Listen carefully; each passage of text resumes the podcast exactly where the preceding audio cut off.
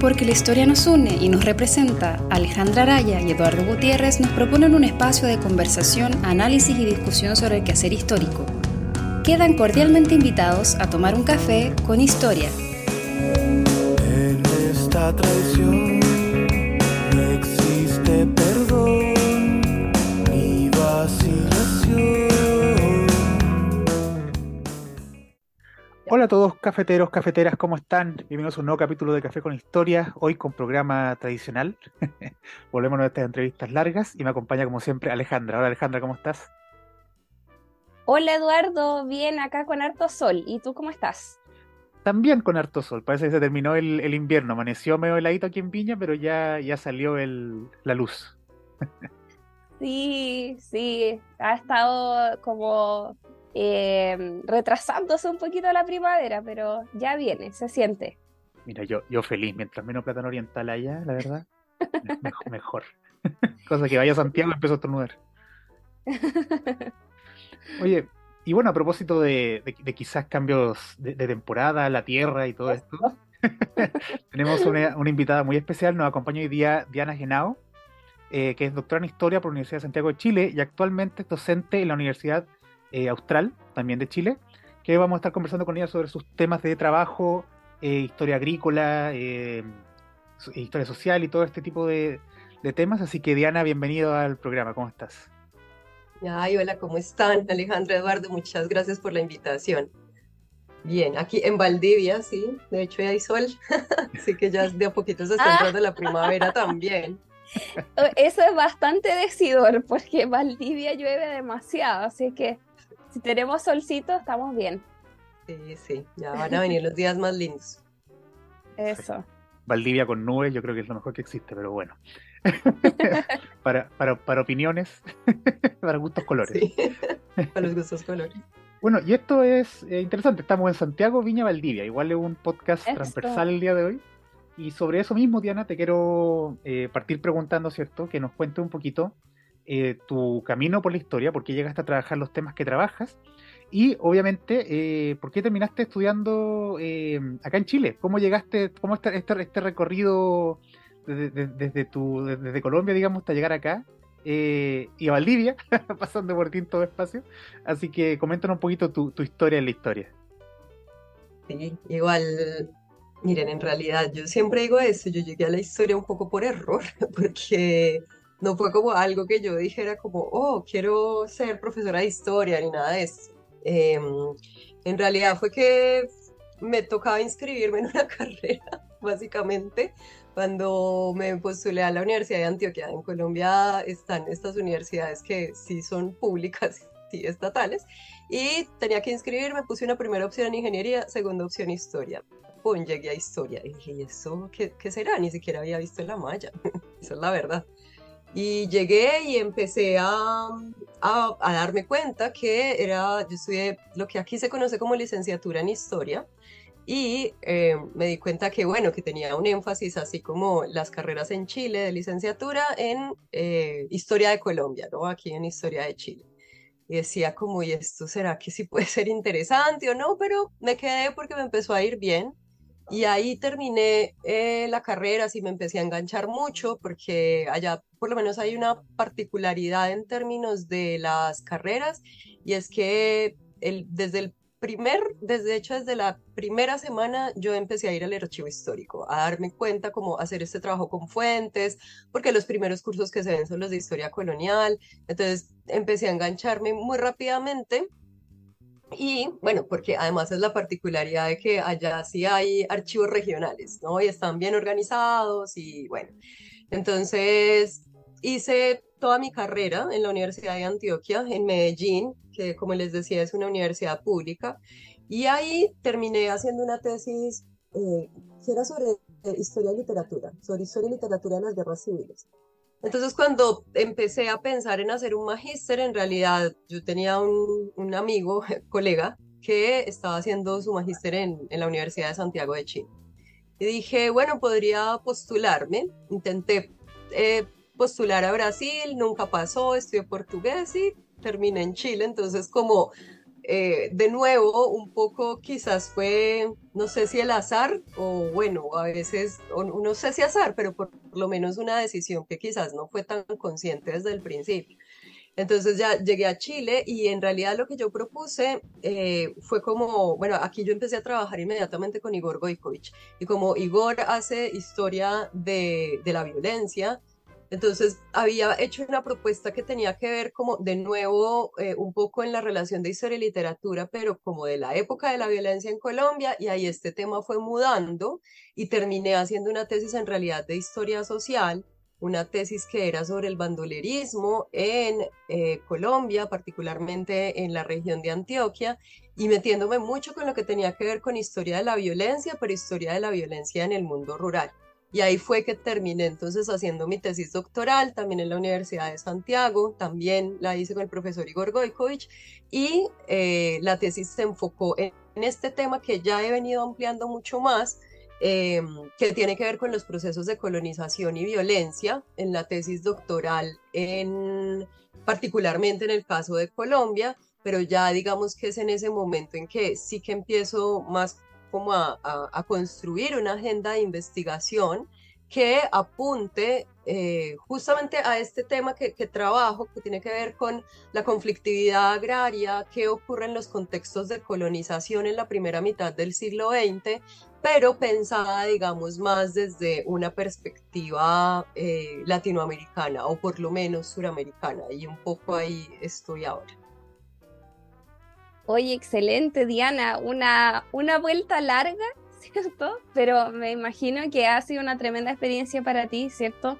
Has estudiado en distintos lugares, ¿cierto? Y bueno, con muchas sorpresas, como dices tú, con eh, decisiones que quizás no han sido tomadas como de manera tan, tan así como consciente o tan elegida.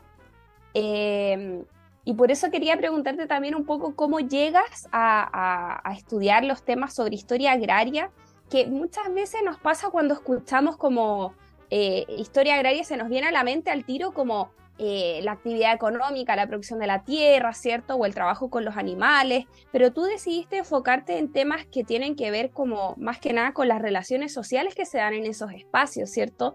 Eh, al menos en tu investigación doctoral. Entonces me gustaría si es que nos puedes contar un poquito sobre el bandolerismo. ¿Qué es el bandolerismo? ¿Cómo lo has estudiado tú en este espacio, cierto? Porque muchas veces es un concepto, una palabra que escuchamos, pero que no, no, no conocemos muy bien en qué consiste. Incluso aparecen algunas canciones del reggaetón para los latinos americanos, ¿cierto? El bandolero, ¿cierto? Pero este bandolero del el espacio fronterizo es un sujeto particular, ¿cierto? Cuéntanos un poquito en qué consiste este bandolero. Sí, en realidad yo me interesé por esos temas porque tiene que ver justamente con tratar de comprender, ¿cierto? De dónde o digamos cómo uno podría ubicar una génesis del conflicto armado en Colombia, ¿cierto? Digamos un poco partiendo de siempre las preguntas que nos hacemos desde la historia, que parten de nuestro tiempo. Y ahí entonces, claro, llegué, o, bueno, en general la historiografía ha determinado que efectivamente una de las variables fundamentales para poder comprender el conflicto armado es el tema de la tierra, ¿sí? Pero digamos que Además, eh, y por eso yo estudié el bandolerismo en la época de la violencia, uno, digamos, de los momentos eh, o de los procesos fundamentales para comprender una génesis de ese conflicto es justamente en la época de la violencia, que es una, digamos, una guerra civil, ¿no? Eh, que se da a mediados del siglo XX en Colombia, tras el asesinato de Jorge Eliezer Gaitán, eh, empieza una época de violencia eh, en Colombia que se da hasta más o menos 1965, algunos lo ubican hasta la conformación del Frente Nacional en el 58, pero básicamente lo que aparece ahí de manera muy importante en realidad y que ya luego entendiendo, digamos, un poco más lo que tiene que ver con eh, procesos de, de, más bien de protesta campesina, pues uno lo que puede identificar es que efectivamente el campesinado es un actor central de ese proceso. O sea, el campesinado, cuando uno mira distintos momentos de la violencia en Colombia, efectivamente siempre ha sido un sujeto fundamental, ¿sí? Eh, desde la guerra que yo estudié, la, la, guerra de los mil días hace no sé cuántos años en el pregrado, hasta lo que estoy haciendo ahora. Entonces, en ese sentido, una de las participaciones que tienen estos sujetos en el espacio que yo estudié, pues es justamente a través de los procesos de bandolerismo. Es decir, son unos campesinos que están asociados a partidos al Partido Liberal o al Partido Liberal de Izquierda, principalmente, que eh, en, realidad es el gaitanismo, empiezan a armarse y empiezan entonces a, ocupar estos, estos espacios, ¿no? En contraposición también se dan una organización campesina que está más asociada al Partido Conservador. digamos que uno puede ver ahí en un primer lugar como cuáles son justamente los orígenes de las guerrillas. Eh, eh, perdón, rurales en Colombia, principalmente las FARC tienen sus orígenes en ese momento y de otra parte pues uno podría pensar en algunos grupos, ¿no?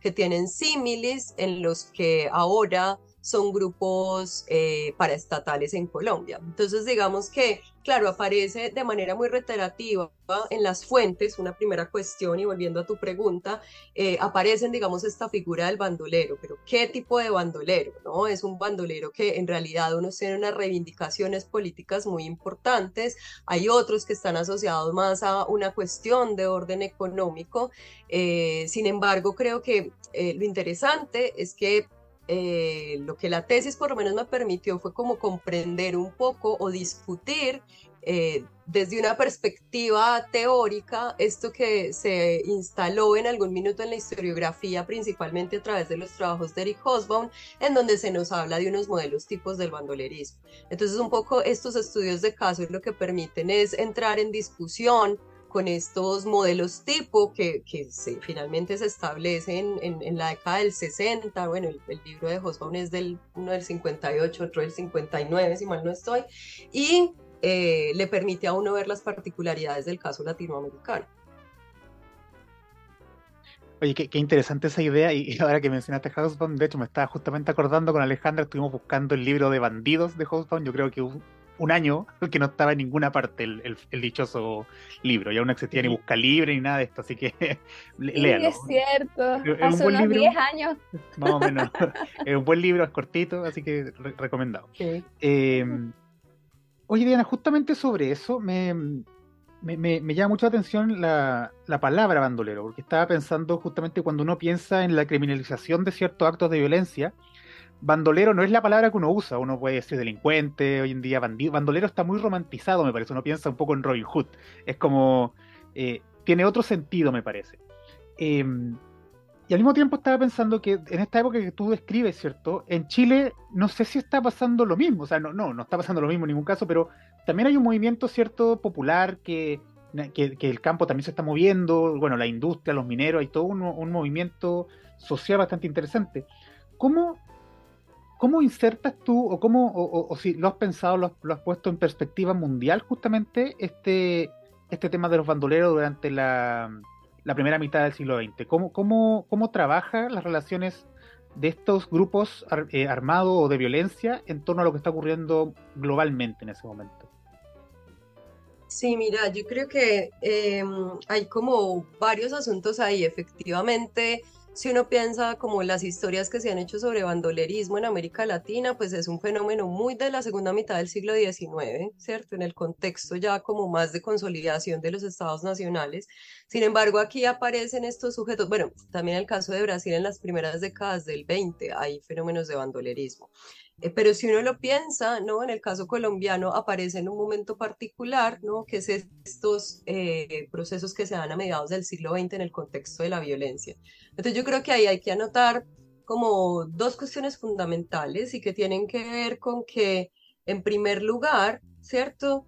Creo que eh, más allá, digamos, como de este, este concepto, ¿no? O sea, hay una, tú, tú, lo has mencionado, o sea, hay una, también como este modelo tipo ideal de el bandido como el Robin Hood.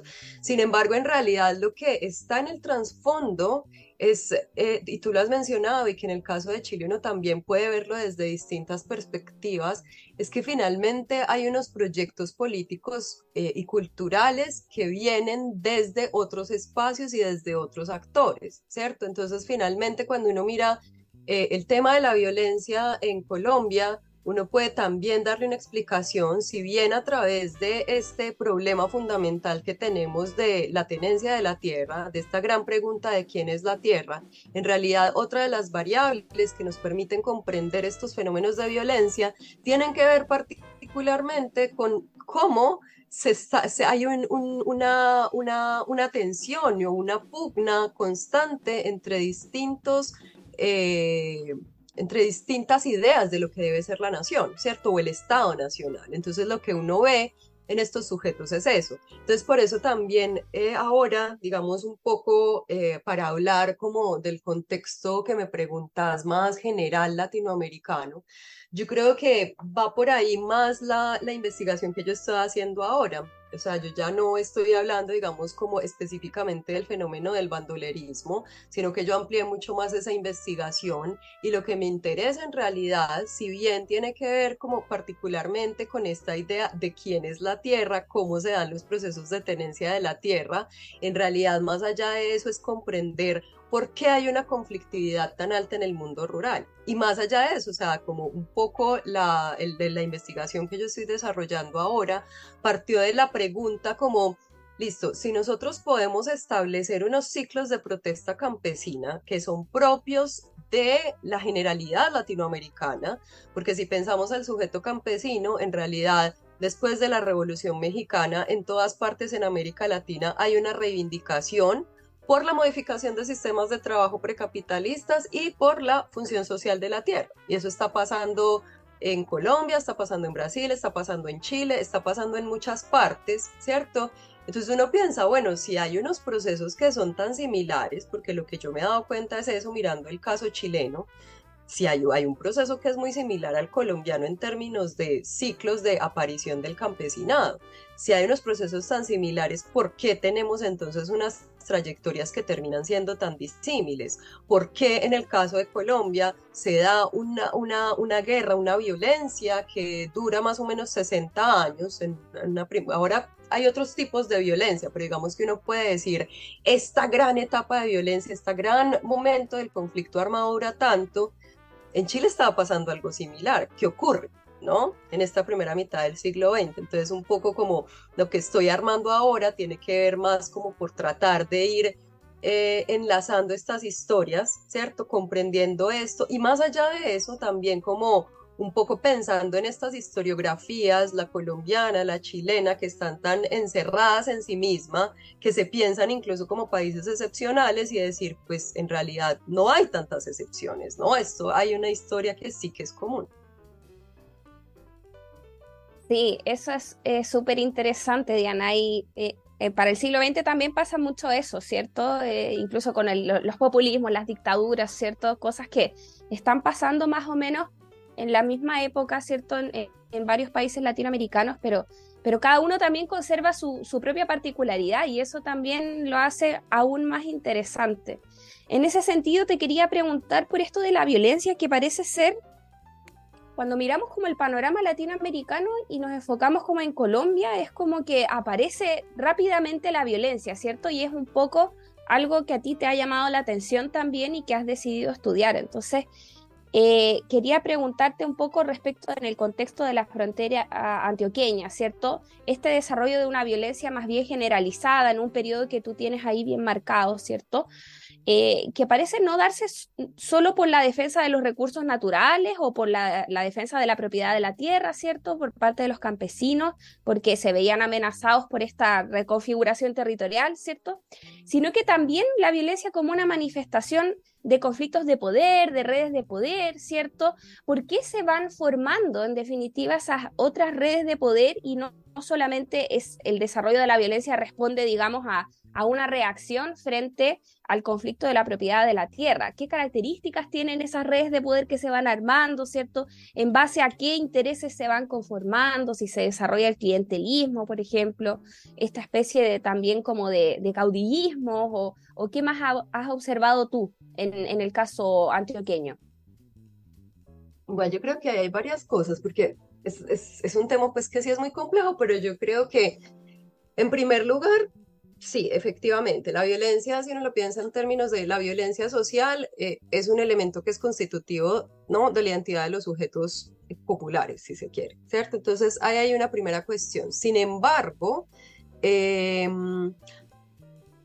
poco a poco yo he ido entendiendo también que es una cuestión que hay que, en términos teóricos, por lo menos complejizarla, porque no podemos pensar, digamos, como la violencia solamente como una consecuencia de un conflicto que no está resuelto, ¿sí? Entonces, de hecho, hace poco conversando con unos colegas, yo decía, bueno, eh, en AO 2020 estaba equivocada, eh, porque en realidad, claro, si solo la vemos desde esa perspectiva, no nos permite ver cómo, o, o, lo que ocurre es que vemos a los sujetos populares solamente como sujetos reactivos, ¿no? Entonces ahí, digamos, hay un problema porque le restamos agencia, eso como una primera cuestión. Ahora bien, en términos, digamos, de lo que tú mencionas, es muy importante, Alejandra, porque en realidad, ¿cierto? Uno como que parte de la idea, sí, hay una lucha por los recursos en una zona particular en donde no solamente, digamos, hay vocaciones eh, en torno a la agricultura o a la ganadería, sino que también a la minería, ¿cierto? La minería del oro es muy importante en esa zona, entonces, perdón, hay también unas particularidades de estos sujetos. Sin embargo, yo creo que, eh, y que es algo que, que, quizás uno podría pensar en términos de cómo pensar otros procesos de violencia en América Latina. La ventaja, digamos, de Colombia es que realmente sí que tiene una amplia historiografía, o sea, no digamos solo desde la sociología, la antropología, no, hay una línea historiográfica importante que se ha dedicado justamente al estudio de la violencia. Y estas líneas han determinado, sí, esto como ya mencionaba, no solamente, digamos, como la disputa por los recursos, sino que también, además de eso, ¿Cómo podemos pensar el Estado? Es decir, la violencia obviamente como un elemento que constituye Estado, pero más allá de eso, pensarlo no como una cuestión de orden monolítico que sea de manera centralizada, sino que también hay unas disputas a nivel regional. Y en Colombia esto sí que se hace evidente, es un país de regiones, luego no me voy a desplayar, digamos, como en explicar los mitos fundacionales de la nación en Colombia, pero particularmente sí que hay como unas unas ideas muy regionales de cómo deben ser esos estados. Entonces, finalmente, eh, como yo les decía, lo que puede verse es que eh, hay estas disputas culturales, políticas de los centros regionales, que hay muchos, en Asia, estos otros espacios que se consideran, como tú mencionaste, de frontera. Entonces ahí hay una primera cuestión. Y sí que ahí empiezan a operar las redes de poder local. Esto es fundamental para poder entender bueno, en general la, política, pero digamos en el caso colombiano esto es, es bien particular cómo se van armando las redes de poder local, porque sí que tienen un papel muy, muy importante. Ahí hay unos sujetos que en la época que yo estudio se llaman gamonales y estos gamonales en realidad lo que hacen es que son figuras que son mediadoras ¿no? Entre esos poderes locales y estos poderes regionales e incluso muchas veces nacionales.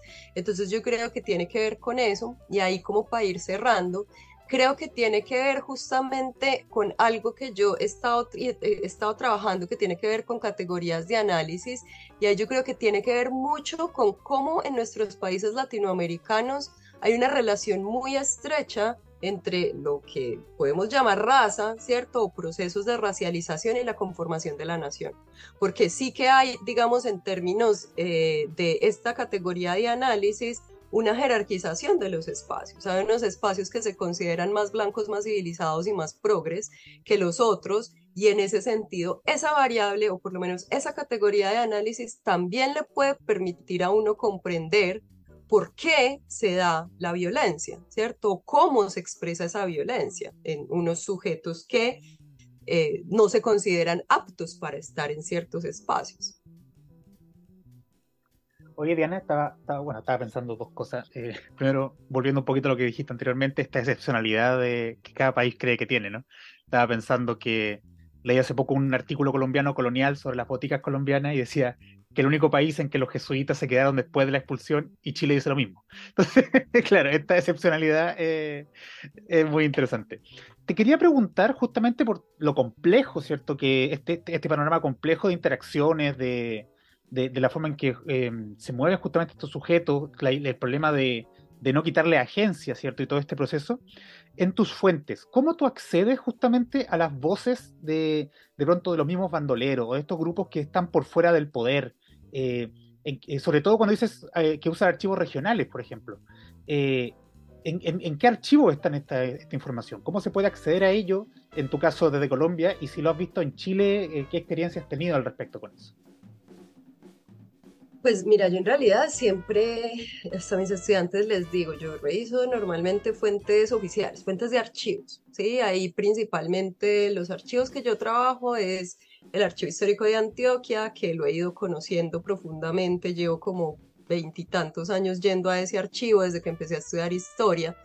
Eh, el Archivo General de la Nación en Bogotá, aunque ese no lo he explorado tanto, y en realidad ha, habido como una cuestión súper interesante y que tiene que ver con em, que en estos archivos, bueno, eh, nosotros que nos dedicamos a la, a la historia, pues sabemos que efectivamente en esos fondos también hay sí que muchos memoriales de colonos, de campesinos que están básicamente pidiendo una reivindicación por la tierra y diciéndole al Estado, vea, ¿sabe qué? yo estoy en este espacio y en realidad lo único que yo quiero es que me deje trabajar pacíficamente. Eso es lo único que yo necesito. Eso, digamos, en el caso de Colombia hay una historiografía muy amplia sobre este tema, colonización, violencia, se conocen cuáles son los fondos, ¿no? Cuáles son los expedientes que refieren, digamos, a estos procesos eh, en cada uno de los ministerios o en cada una de las secretarías regionales. Ahora bien, en el caso de Chile, para mí, en realidad, en algún minuto yo empecé a revisar en el archivo, en el ARNAT, eh, ahí en, Quinta Normal, me tocó empezar a revisar el archivo del Ministerio de Tierras y Colonización. Y para mí fue una cosa impresionante, porque lo que yo me di cuenta es que estaban los mismos campesinos pidiendo lo mismo. Y más allá empecé como a mirar en realidad esto, esto cómo es, así cómo podemos empezar. Y uno lo que se da cuenta es que a nivel estatal, o sea, si uno lo piensa, digamos, desde, desde, desde la conformación o desde la estructura estatal más bien, eh, lo que uno puede darse cuenta es que sí que hay estrategias estatales que son tremendamente similares. O sea, en Colombia se hicieron las mismas estrategias en la década del 20 para tratar de apaciguar la cuestión agraria y en Chile también. Se hicieron exactamente las mismas cosas, parcelaciones de tierras, colonias agrícolas, eh, hay unos ministerios que son muy similares, entonces digamos que ahí uno puede empezar a construir sus objetos de estudio que requiere digamos como harta eh, paciencia de ir y conocer cada uno de los archivos, pero sí que hay cosas que son tremendamente similares. Ahora en realidad ya me estoy enfocando más en el archivo regional de la Araucanía, también por cercanía, ¿no? Y porque es un archivo bastante inexplorado. Eh, pero cuando uno se mete a ese archivo también ve, digamos, todos estos tipos de procesos. Entonces, a pesar que yo use principalmente estas fuentes que vienen de la, de, cuyo, digamos, productor es el mismo Estado, en realidad eh, uno sí que se puede dar cuenta de la agencia de estos sujetos y otorgarle, porque son ellos mismos quienes están hablando en esos papeles. Sí, que, que bien, qué bueno que aparezcan allí también, porque podría pensarse, claro, que como son documentos más institucionales o estatales, quizás los campesinos no estarían presentes, digamos, y, qué bueno que lo estén para poder aproximarse un poquito más también a, esa realidad. Diana, em, para que conversemos también un poquito más sobre el, proyecto que estás, tienes andando, ¿cierto? Y ya que Eduardo te llevó un poquito más al caso chileno, ¿cierto? Tú estás con un proyecto sobre regadío y crecimiento económico en la agricultura chilena. Y quería preguntarte, ya que también has explorado la documentación de acá, ¿cierto? En distintos archivos. Eh, ¿qué, diferencias fundamentales? Recién hablábamos como de, de, cosas, digamos, de elementos que se parecen, ¿no? Pero ¿qué diferencias eh, fundamentales has observado tú en el mundo rural chileno eh, en comparación, ¿cierto?, a, a, la realidad colombiana, ¿sí?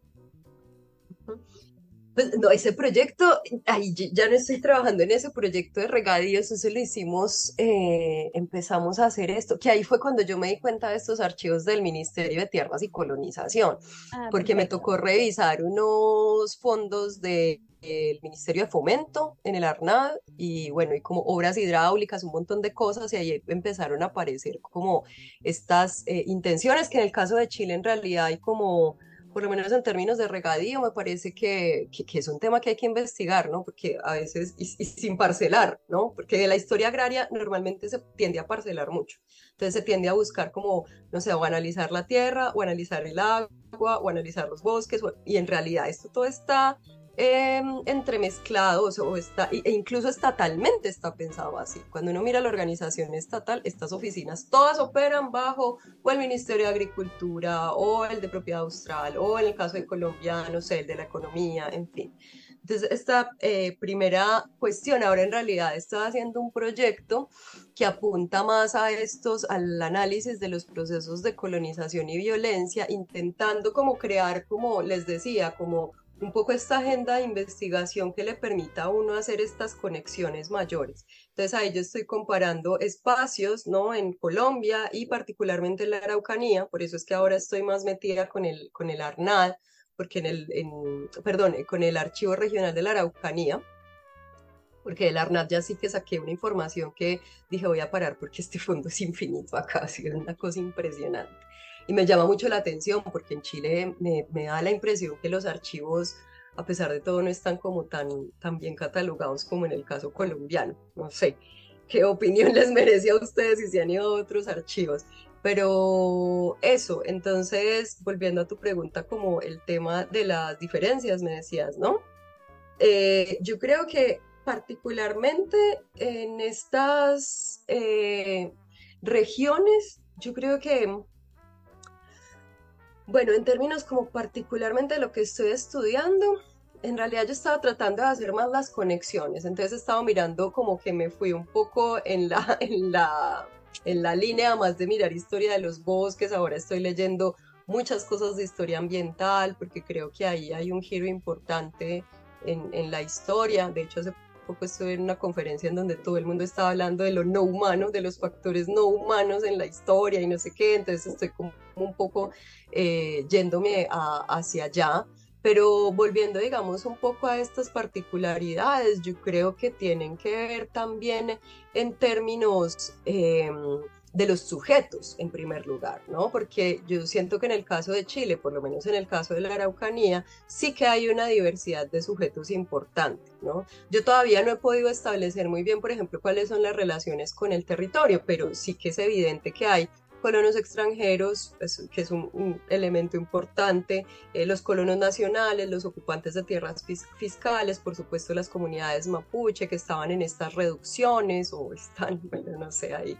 Eh, entonces hay como una particularidad de, actores que sí que son diferentes y entonces definitivamente, por lo menos lo que tiene que ver con a nivel estatal, sobre todo cómo eh, trató de integrar Chile a eh, estos sectores, ¿no? O a este sujeto indígena finalmente al Estado, sí que es muy distinto de como lo ha hecho en el caso, o por lo menos donde yo estudio, las, las zonas que yo estudio, en el caso de Colombia, ¿cierto? Porque lo que uno puede ver también es que hay mucha en la zona, en la Araucanía, o sea, también hay en un minuto como una economía asociada al, a los lavaderos de oro, en fin, hay, hay como varias cosas. Y creo que también tiene que ver quizás con una en algunos espacios como una organización campesina que pueda ser, digamos, eh, que pudo ser eh, de alguna manera un poco más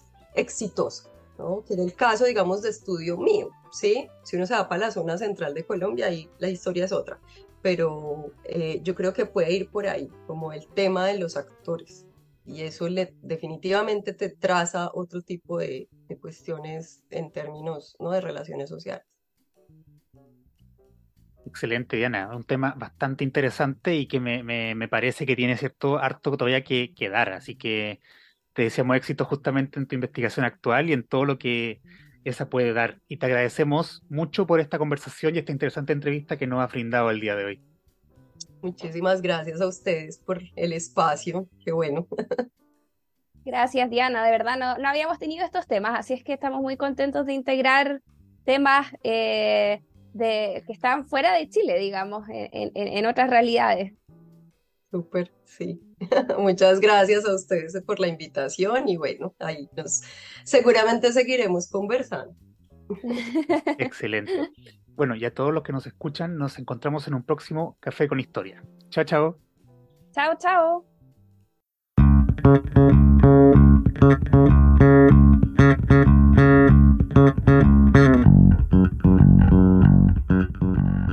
Por hoy el café se ha terminado, pero Alejandra y Eduardo los esperan en una próxima oportunidad con una nueva conversación para tomar otro café con historia.